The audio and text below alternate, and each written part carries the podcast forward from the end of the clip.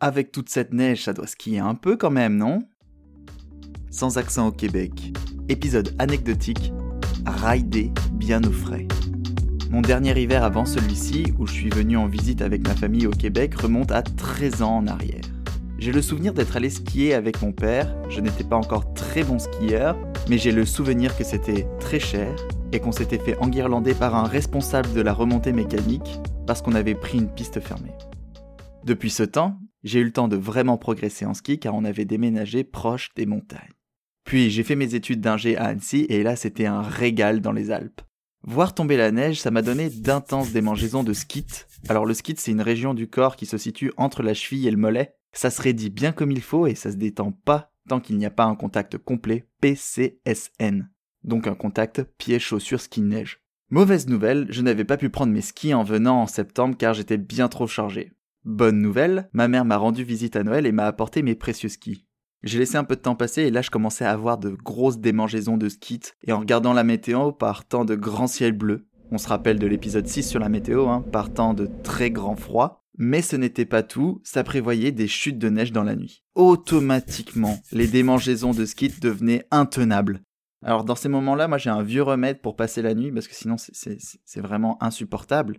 Alors le remède il demande un peu de technique, mais ça on l'avait bien pratiqué avec la bande de copains des études et je vais te décrire ça tout de suite.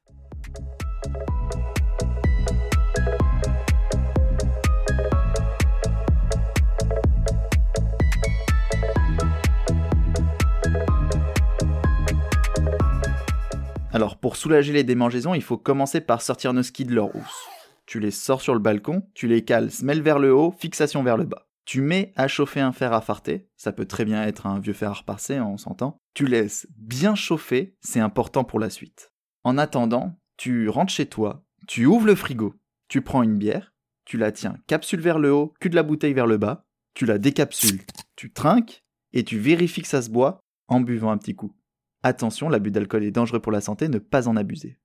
Là, tout est en place, et si tu sais de quoi je parle, tu brosses tes semelles de ski, tu fartes, tu laisses reposer, et tu n'oublieras pas de racler. C'est un rituel technique, mais ça permet de dormir tranquille de la tête aux chevilles. Après, le corps, il est vraiment pas dupe, donc le lendemain, tu commences pas trop tard ta journée de travail, t'as déjà tout mis dans ta voiture prête à partir, et à 15h55, t'es en route pour la montagne. Une fois sur place, ok, il avait neigé et les skis sont fartés, mais ce soir-là, où je suis arrivé à Saint-Sauveur, il ne faisait pas plus chaud que la veille et il faisait moins 17 degrés Celsius. Ouh sacre J'avais vraiment besoin de me détendre des mollets jusqu'aux chevilles, je te le dis.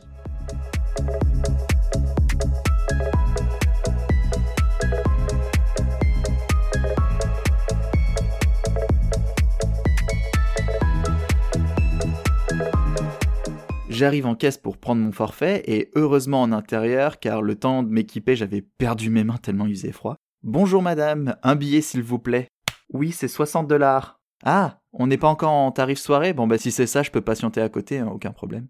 Si si, tarif soirée, 60 dollars. Mon forfait à 60 dollars en manche, je réalise un contact complet PCSN, on rappelle, pieds, chaussures, ski, neige. Ah, des mollets jusqu'aux chevilles, je sens que je me détends. Je me demande quand même si j'attrape pas la Covid au même moment en raison d'une soudaine gêne des poumons jusqu'à la gorge. Évidemment, aucun lien avec mon achat, hein. enfin je crois, non? Non, il ne devrait pas y en avoir. Mais juste à titre d'information pour s'amuser un peu avec les chiffres, un forfait journée à Tignes c'est 53 euros. Je te laisse faire les conversions de monnaie pour t'amuser, hein, mais sache aussi que la partie skiable de Saint-Sauveur c'est entre 419 mètres et 629 mètres d'altitude, soit 210 mètres à descendre, et ça peut paraître beaucoup de descendre 80 étages en ski, mais note aussi qu'à Tignes, on peut monter avec un forfait à 53 euros la journée jusqu'à 3450 mètres d'altitude. Et je ne ferai même pas la conversion en étage, c'était juste pour info en passant, quoi. Enfin, tu prends ce que tu veux. Hein. Bref, j'ai skié. Honnêtement, la neige était bonne, même s'il faisait déjà noir quand je me suis mis à skier.